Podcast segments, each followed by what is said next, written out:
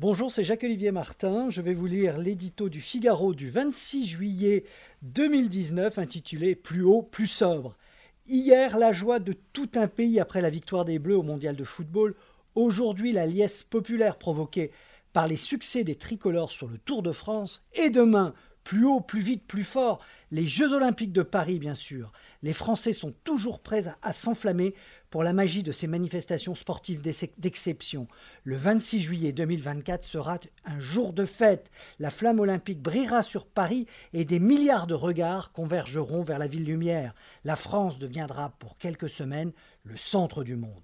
Quelle fierté, mais aussi quelle responsabilité pour la nation organisatrice Participer ne suffit pas, encore faut-il gagner de nombreuses médailles dans les stades, sur les tatamis, dans les bassins, mais pas seulement. Réussir, c'est aussi produire cet effet jeu qui soude et galvanise tout un peuple, c'est redorer le blason d'un pays pour projeter une belle image partout à l'étranger et attirer plus de visiteurs, c'est créer cette euphorie qui dope la croissance. Certains évoquent le chiffre de 10 milliards de retombées économiques positives. Le succès, c'est aussi bâtir quelques édifices ou de nouveaux quartiers qui permettront de transmettre quelques souvenirs aux générations futures.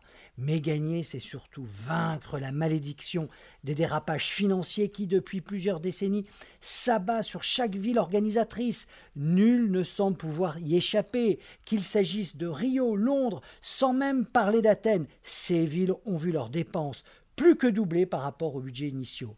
Avec une enveloppe inférieure à 7 milliards, soit six fois moins que la folie des Jeux d'hiver de Sochi, Paris promet des Olympiades à prix serré. Pour justifier cette frugalité, la ville défend un projet qui s'appuie sur 95% d'infrastructures existantes ou temporaires. À 5 ans des JO de 2024, Tony Estanguet, le grand organisateur de l'événement, jure que les comptes seront tenus. Si c'est le cas, autant dire un miracle, il sera temps de penser à le nommer ministre de l'économie. De l'Élysée à Bercy, personne n'a jamais tenu ses promesses en matière de dépenses.